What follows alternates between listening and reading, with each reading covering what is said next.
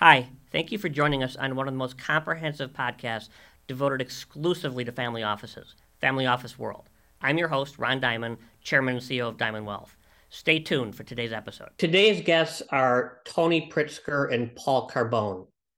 Tony is the chairman and CEO of Pritzker Private Capital, PPC, a family investment firm based in Los Angeles and Chicago. PPC is an acquirer of middle market companies it invests on behalf of certain Pritzker and other long term focused family and institutional investors. Paul Carbone is the co founder and president of Pritzker Private Capital. Paul also chairs the PPC Management and Investment Committee and has a particular focus on advancing the development of the family capital industry and PPC's relationship with the market's premier family groups. Well, I am thrilled to be here with Tony Pritzker and Paul Carbone there's a lot that I want to unpack in this podcast um, for a whole bunch of different reasons. Um, but Tony, first, thank you for being on the podcast. I, the first question I would have is um, a lot of people, certainly from Chicago, know the Pritzker name. How did the the family get started? How did the family business get started? And then, secondly, my daughter always, when she was four years old, she used to say to me, why are the put these the Pritzkers? Why are the Pritzkers always so nice? Because you always have these nice buildings that, are, that, that, you're building. So why the question then is why is philanthropy or why is it so important to you personally and to your family as well? First of all, thank you so much for having us on the show. This is uh, it's a thrill to be able to get a chance to show off some things that I think our family has done. If you go way back uh, my great grandfather came to uh, the US in 1881. He came to Chicago with an uncle of his. He was only 10 years old. And he was selling newspapers and almost caught pneumonia and ended up at what's now the University of Chicago Hospital. And the nurses bought him a heavier coat many, many years later, my grandfather decided that he ought to that we to, that we we're going to put our name on the University of Chicago Hospital, and really it wasn't the hospital at that point; it was the medical school. But the idea was, look, you know, but for the grace of God, there go I. And I think that's the way my family has treated philanthropy all along. What can we do to build the community? What can we do to give back? Things could have been different. And then, question, you know, we're this is a family office podcast, and you know, I had um, David Rubenstein on a podcast last month, and I asked the question to all of my guests, and everyone has a different answer. What is a family office to you? If I say to you, "What's a family office?" What is a family office? Well, let me start by saying we really started this not wanting to be called a family office. And I think the family office concept has evolved quite a bit over the last 20, 30 years, 40 years. The most important thing for us was we wanted to get solid returns. And in our opinion, in our uh, uh, uh, construction of what you're referring to as a family office. We wouldn't let anyone in the place use the term family office. And we were looking for people who were talented, who could uh, help us to do what we were trying to achieve. And for about 10 years, JB and I did it on our own, building it with lots of help, uh, uh, lots of people around us. And then one day, I remember because I stay at my brother's house whenever I come here to Chicago, and I'm here all the time. And we would have a 5 a.m. At 5 a.m., we'd both end up in our boxer shorts and t shirts in his kitchen, making coffee and chatting about things. We said, you know, we really, really need to put structure around what we're doing, more structure than what we had. And that began our search, which ended up finding Paul to come and really help us build what we've built today. Now, Paul's done a phenomenal job, and he's been a friend, and I follow him very closely. Um, what, and then Paul, I, I have a, some specific questions for you. Um, you know, in regards to how you tackled this, but there's a lot of really smart people out there. There's a lot of people that are were, would be qualified to do this. I guess my question for you, and then Paul, I've got some questions for you. Why Paul? Why did you? Okay, it it there were lots of different reasons why Paul, but first you have to go to what are our core values? What were JB's and my core values that we were building on? And they are honesty, loyalty, and integrity. Now it's easy to just say those words. By the way, if you go back by our kitchen, it happens to be painted on the walls that way.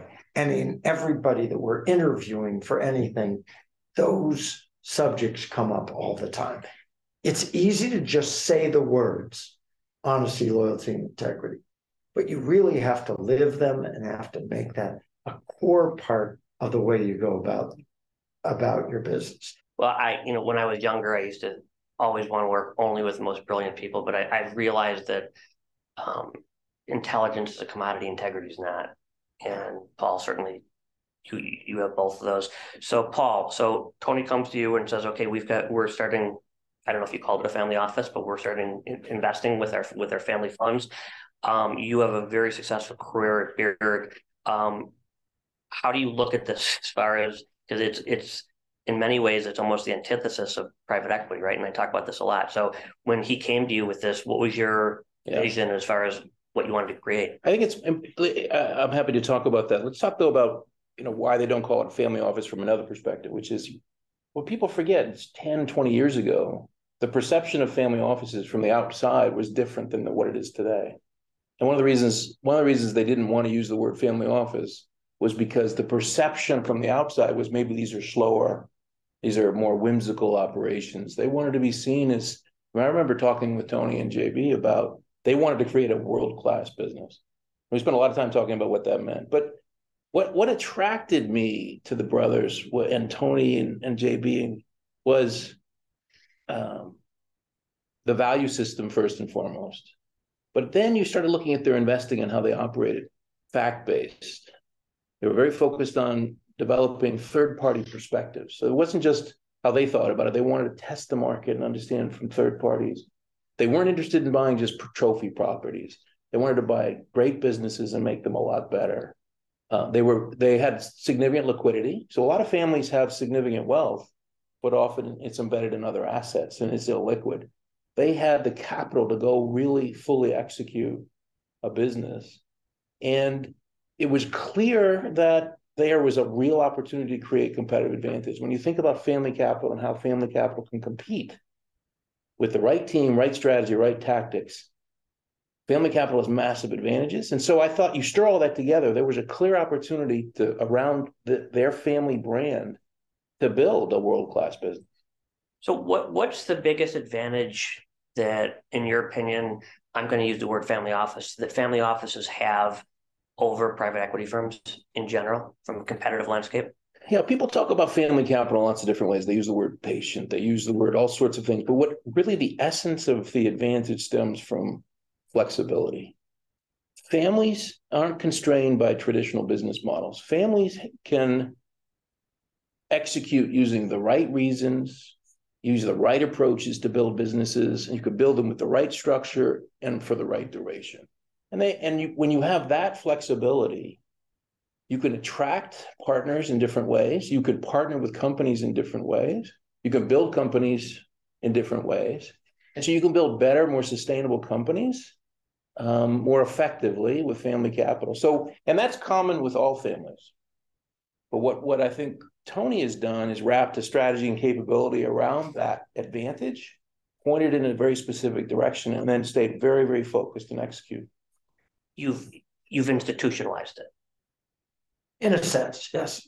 All right, so let's say well, I, I I'm gonna just distinguish that what we've retained is we've retained the sensitivity that we have because there are a lot of sellers of businesses.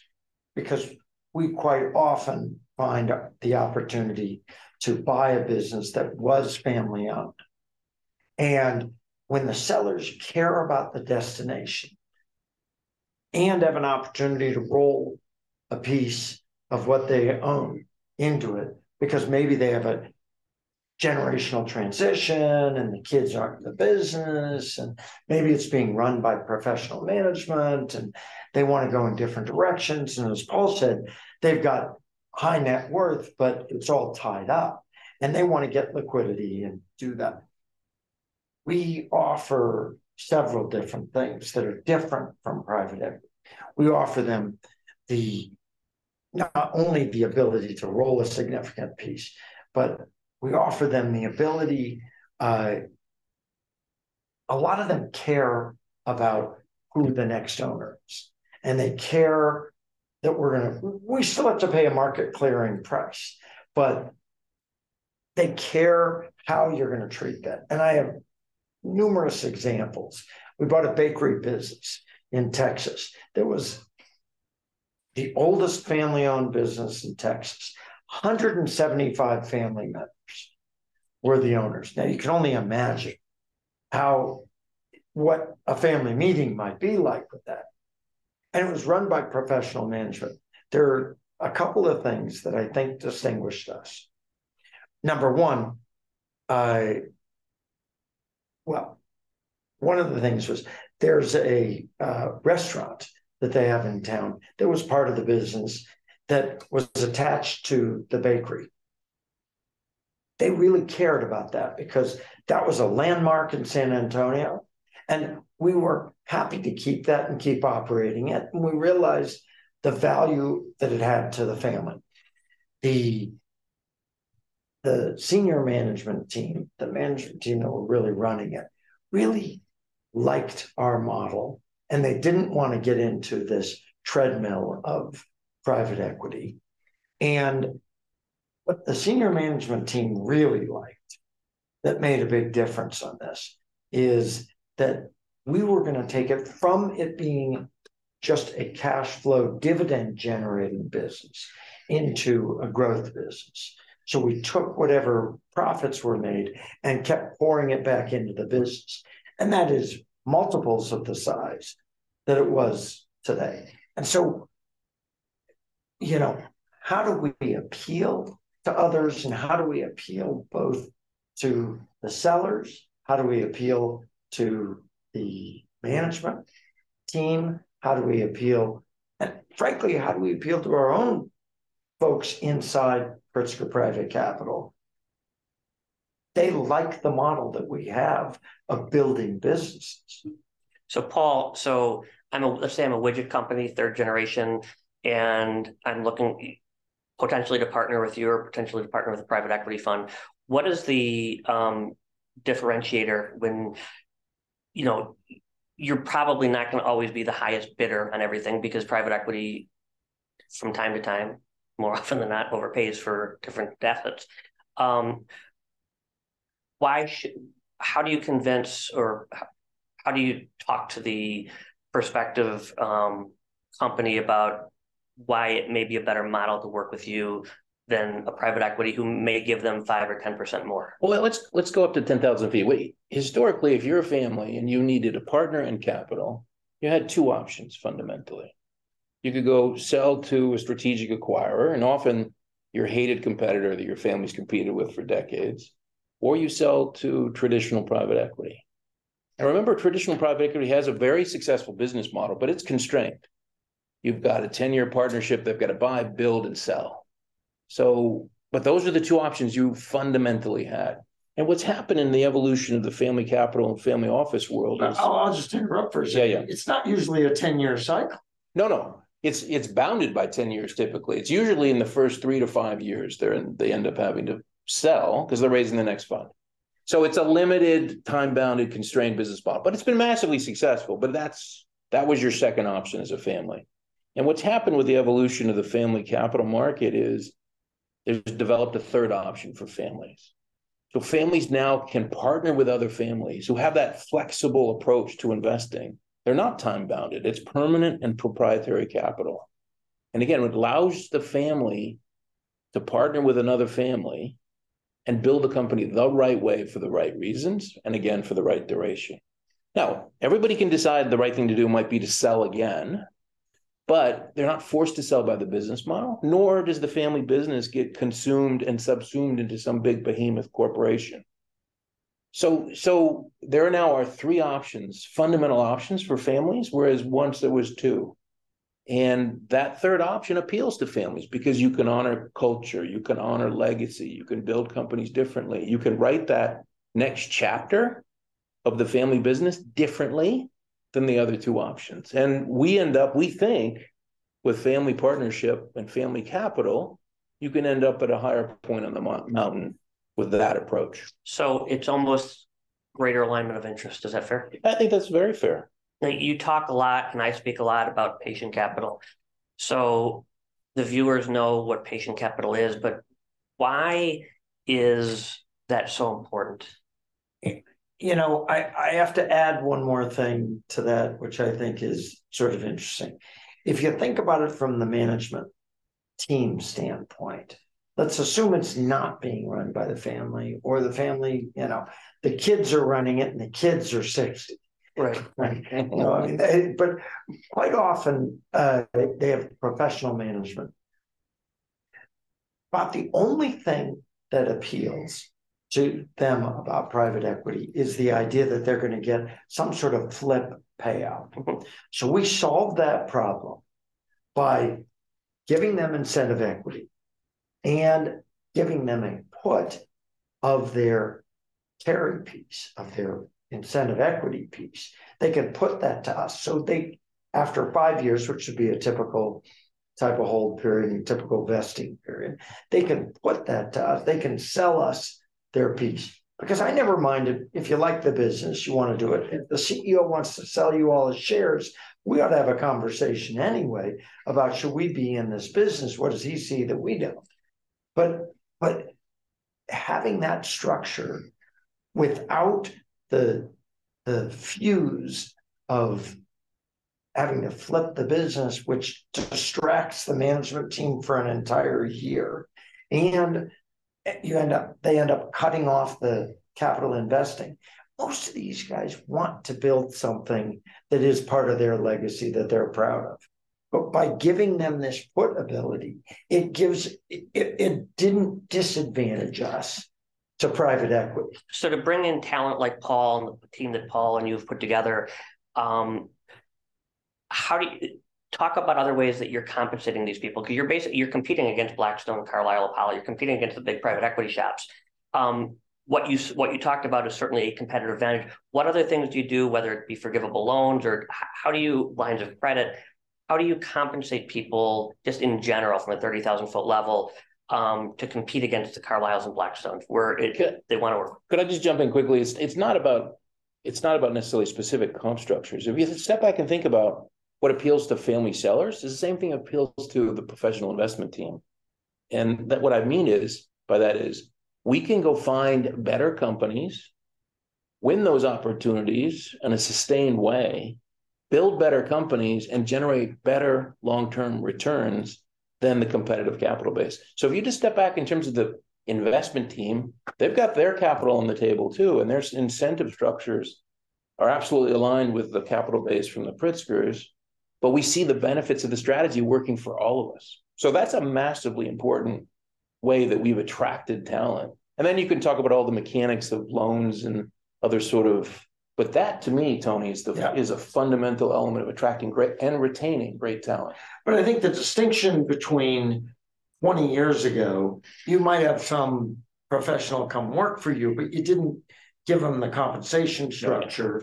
You you got to step up to that plate. Otherwise, they're going to go work for a Blackstone or a Carlyle. Well, when we really constructed that, but the rest of it is it, Paul's 100% right that they all see that compounding that return is where you're going to get to the higher place on the mountaintop. So let's talk. I mean, you when I when we partnered initially, I mean, the They were clear they wanted to build a world class business, but they fully, Tony and JB fully understood to build a world class business, you needed world class talent. To attract and retain world class talent, you needed market based incentives and, and compensation. Sure. From day one, they understood that that was a linear relationship and that to do one, you needed the other. And from the day, the beginning of the, of the partnership, it was really based on all of that. So alignment of incentives, we put capital on the table alongside the brothers, we had incentives, and we built the business around that. And we attracted, I think, pound for pound, the best Yeah. team that I've ever worked with. That, that I think is true.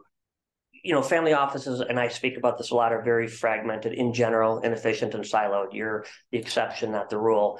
Um, in your opinion, what this could be for either of you, what inning are we in the family office evolution? And then secondly, um, where do you see this industry being in 10 years from now?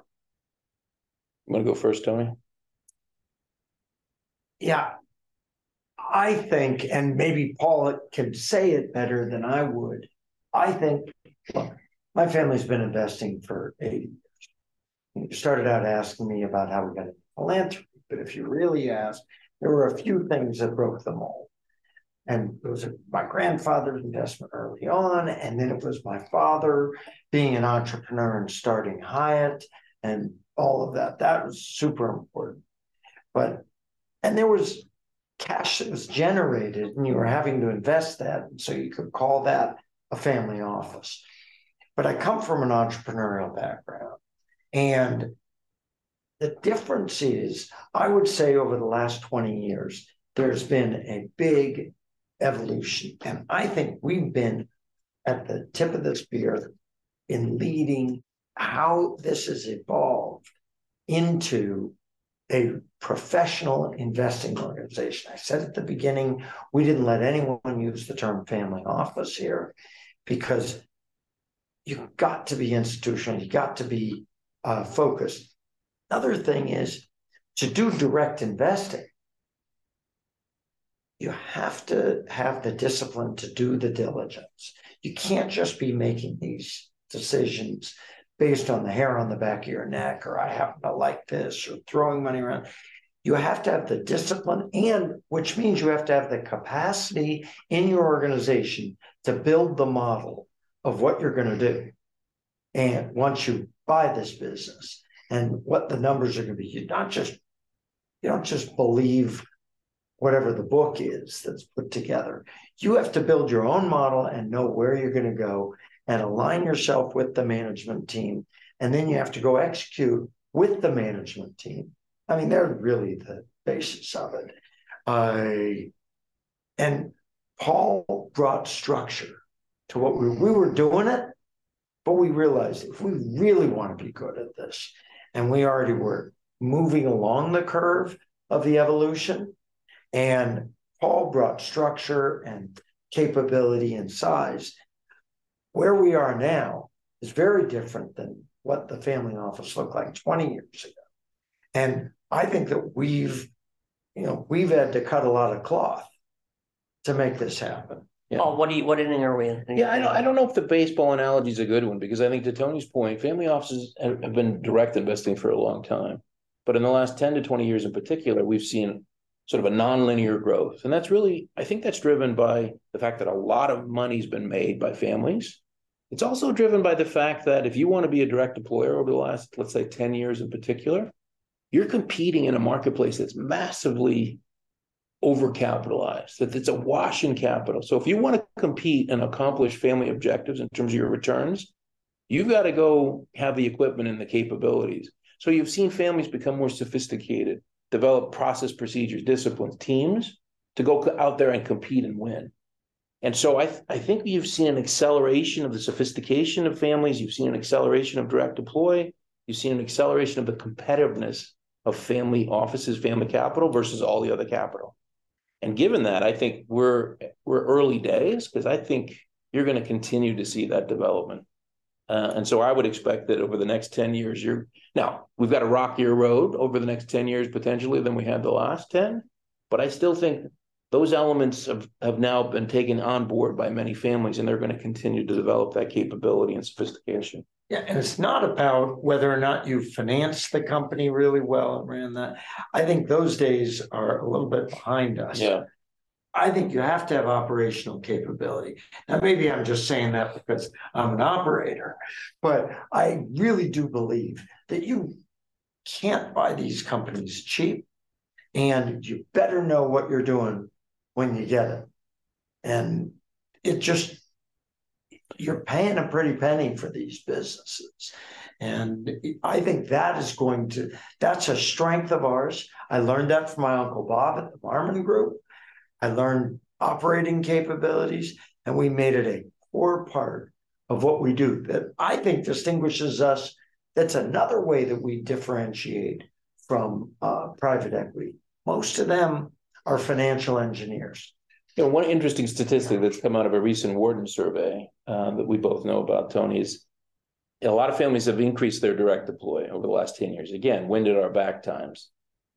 But what, what what's interesting from the survey is a lot of families haven't necessarily staffed up as much in terms of their investment teams or operational teams, to Tony's point. So now the question becomes families have developed a taste for direct deploy. They've done it, uh, but they haven't necessarily staffed up as much as maybe they need to to deal with today's challenges and tomorrow's challenges. So the question is going to become, you know, it, we may, it's, I think we have a fundamental secular trend. We may go through a period here of a little bit of rocky road as families figured out they really do need to staff up more to deal with the challenges of the market, especially when the the the tailwinds become headwinds. You know, most family offices right now, they look at things through a much narrower lens than you guys do because I think you guys have a much more holistic outlook on basically how how how to do business.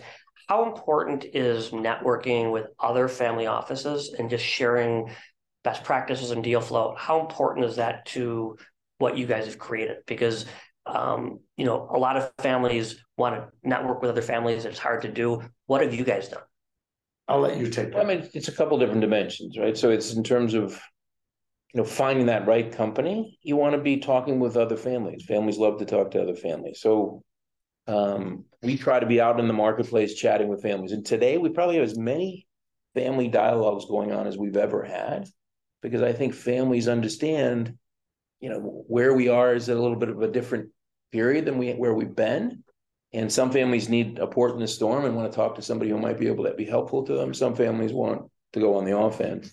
So in terms of partnering with families we've got a lot of dialogues going on and you need to have a lot of dialogues. But this is as you know ron this is a less than a 1% business. You got to look at more than 100 opportunities to find that one. In terms of cap real quick well, we always try to be helpful yeah whether each one of them. Right. You know that's an important distinction is that we're like hey why don't you go talk to ron he knows more about that and he's more interested in that kind of thing or why don't you think about doing it this way even if it doesn't fit for us because in the long run what happens is they talk to their buddies and they go you know what paul was really helpful Paul helped me along with mine. Why don't you go talk to them and they'll give you some ideas? And so there's a lot of that. No, no question, right? It's our karma strategy. Eventually, you'll get paid back uh, down the road. Uh, on the capital front, so a lot of families talk to each other because they want to pool capital, share the risk, share the upside, and we've done that over time too. We've had families bring us opportunities they couldn't they couldn't write the whole check. We would partner up with the family, and an example of that is uh, an opportunity here in town where the, the Staines family had built up a very nice company along with another family here, the Driehaus family. Um, and they were looking for growth capital and some liquidity. We partnered up with them, brought in a, a, a third continuing family. So three families here in town partnered to go grow a business, and we've doubled the EBITDA so far within that partnership. So families working with other families works makes a lot of sense from a capital point of view. How do you guys um, market yourselves market might not be the right word but the the smaller the entrepreneur who comes out of stanford um, who's looking to partner they want to find a vc they figure if they go with sequoia or NEA, they're all set but they're one of 20 portfolio companies and they're not a strategic partner with with family office how do you guys how do family offices get the word out like we would like to partner with you so that so that the entrepreneurs and the companies in Wichita know that you're a third option. And in many instances, I would argue a superior option. Yeah, it's a very opaque market. Unlike, you know, the, you, you can go pick up a book about PE firms and you can see them all there listed with their strategy. It's a it's a much more opaque market. What's exciting though is just as families have figured out there's a great opportunity to deploy capital, uh, family businesses and want to sell or partner with with other families have figured out family capital is a great opportunity. So have the intermediaries and the lawyers and the consultants. So those people have de- developed dedicated groups, dedicated marketing efforts, and those people who connect buyer and seller capital and, and user of capital, um, that's much more sophisticated today than it was 10 or 20 years ago. So, so in terms of that entrepreneur, that fundless sponsor, there are there are ways to connect with families lots of family network get family gatherings but the intermediary market the lawyers the advisors the bankers much more sophisticated in terms of putting family capital uh, providers and users together today than that has been any at any time in the past i don't know if you agree with that Yeah, I, I completely agree with that. I would add that the management team plays an influential role in where the company lands. Assuming that the management team is not a family member, might be a family-owned business. And my favorite thing to be able to tell any of the management teams is talk to any of the companies, talk to the CEOs at any of the companies that we own. Talk to the CEOs at the companies that we used to own. Ask them how we behave. And that is very influential, I think, in getting the management team to understand, hey, and and if you talk to our guys, talk to the CEOs, okay, you could say, oh, they're working for us, and so they have to say that. But I'm asking them all the time, are we doing stuff that's helpful? I think that is also a little bit of the fact that we've got an operating overlay. And I think about it like if I was the CEO, what would it be like? But these guys are like, you guys are really additive. Are we bugging you too much? Asking too many questions? No. You know, are if we are, tell us because we realize you got to run the business. And you don't think a private equity firm would do that? I think some of the and- some of the biggest believers in the family capital model are those management teams that have worked under a private equity firm or two, a traditional private equity firm or two. They understand the fundamental differences in approach in terms of how how you build a business, how you incentivize people, how you create value, what perspective in terms of duration you have. The management teams actually are are some of our biggest fans, especially the ones that have dealt with it under a different model. The private equity industry, in your guys' opinion, has it become a little bit too much of an AUM game? A bit of a conflict? I think you have to start by the fact that the it's a massively successful business model, right? I mean, no one can look at the returns that private equities generate and the consistency. They've generated returns for pensioners and and retirees and, and all sorts of people in terms of the funds they support, the individuals they've created return for. Massively successful business model. But it builds companies in a certain way because of the constraints of the approach. And yeah, they've been able to build, they've been able to create return. I would say family capital allows you to build a better company, which then leads to a better return. Um, so, so to, to answer your question, I, I think it's become a different game. It's massive amounts of capital. There's massive amounts of of of number of firms. It's become a mature industry, and there's a lot of asset gathering going on that that drives fee income as opposed to uh, return income. But it's been it's been very successful over many many years. We just have a different model that has different results, and it appeals to different sellers in different ways. It, it's proven out, and I think we're we're in a period now where a bit of an inflection point. What was interesting is I gave a keynote at Stanford a couple years ago, and I had five family offices, and I said, "What's a family office?" And they had five completely different answers, and nobody was wrong, and nobody was right. That's just kind of where we are in the industry. Um, you know, I could talk to you guys literally, truthfully, for, for hours, um, but I, I we do need to wrap up a little bit. Uh, two final questions, Tony, for you, more on a personal front. Um, you've accomplished from a business standpoint so much, and from a philanthropic standpoint, what you've done, you've made such a enormous difference. Question I ask everybody, um, all my guests in the podcast is, what are you most grateful for?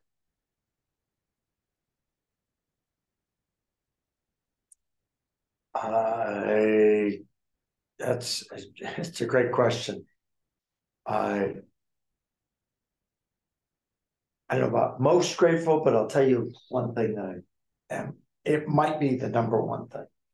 Is that I was given a family with a great reputation. And guarding that reputation is critical. And my behavior every day is reflective of that. And I say to my kids that you put your reputation in in spoonfuls and you pour it out in buckets. And so I didn't want to harm any of our reputation that we have as a family. And it's probably the number one thing, the guiding when I talk about honesty, loyalty, and integrity or whatever, that all comes from our family values. And so I'm, you could say, yeah, I'm grateful for the capital that I got, but really I'm grateful for the reputation. And then the second thing is education. I'm grateful for the education I got at University of Chicago for business school, at Dartmouth for an undergrad education, and the fact that my parents were so focused on getting a great education. So, which leads me to uh, one other question, which is related to this. From your parent standpoint, and then you as a parent to your kids, one of the hardest things for any of us is probably, if not the hardest thing, is being a parent. It's, it's very challenging. They didn't give us a playbook. Um, how in your world, how do you raise ambitious kids who are not entitled? Because that is not easy. I I don't know that I've got any, you know, 30 second answer to that, but I will tell you that I there are a couple of things, little tricks and things that that I've done. First of all, I think if you tell your kids to read a book, but they never see you reading a book, hmm. they're never going to read a book. So they're watching your behavior. You might not think they are, but they're watching your behavior every single day. And it's not like you're speaking in platitudes or anything like that, but what you do, how you treat the the the the airline check-in clerk, how you treat the barista, how you treat uh, anyone that you encounter, they're watching that every day. And they're watching whether or not, you know, I sort of take the servant leader type of approach, and you have to service them as well. And you got to be careful about that.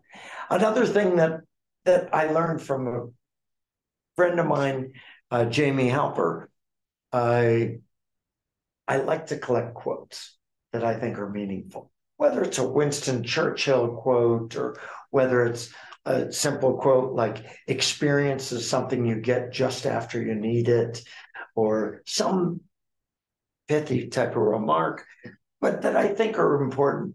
Uh, and I would cut them out. I'd print it and cut it out and tape it to my kid's mirror and a different one every month. And you still do that? Well, most of my kids aren't at home. I'd have to go over to their house to tape it to them.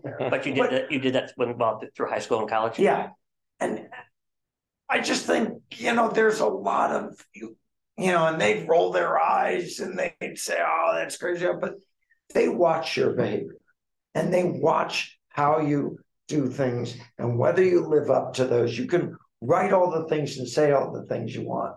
But going back to your philanthropy question, they watch the fact that we go to the soup kitchens. They watch the fact that we participate in the uh, uh, in the different philanthropies, not just give money, but do stuff with them. And that was my last question. Um, is from a philanthropy because my north star.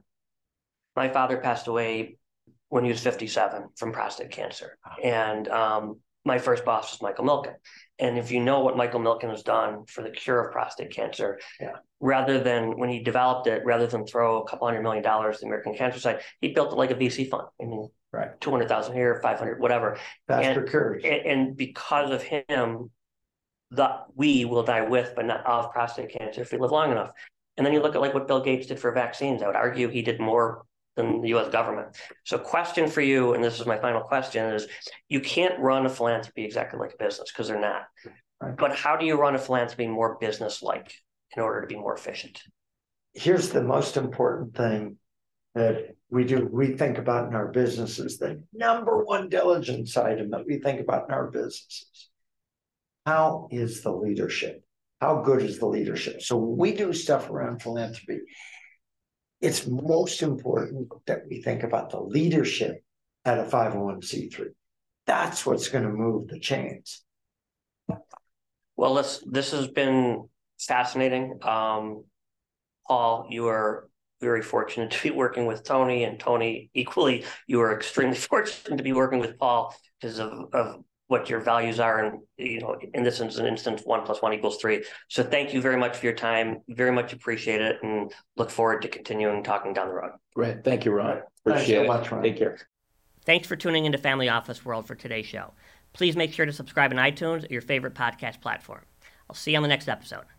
Family offices have approximately 10 trillion in assets with another 65 trillion being transferred from baby boomers to the next generation in the next 15 years. This is the largest transfer of wealth in history.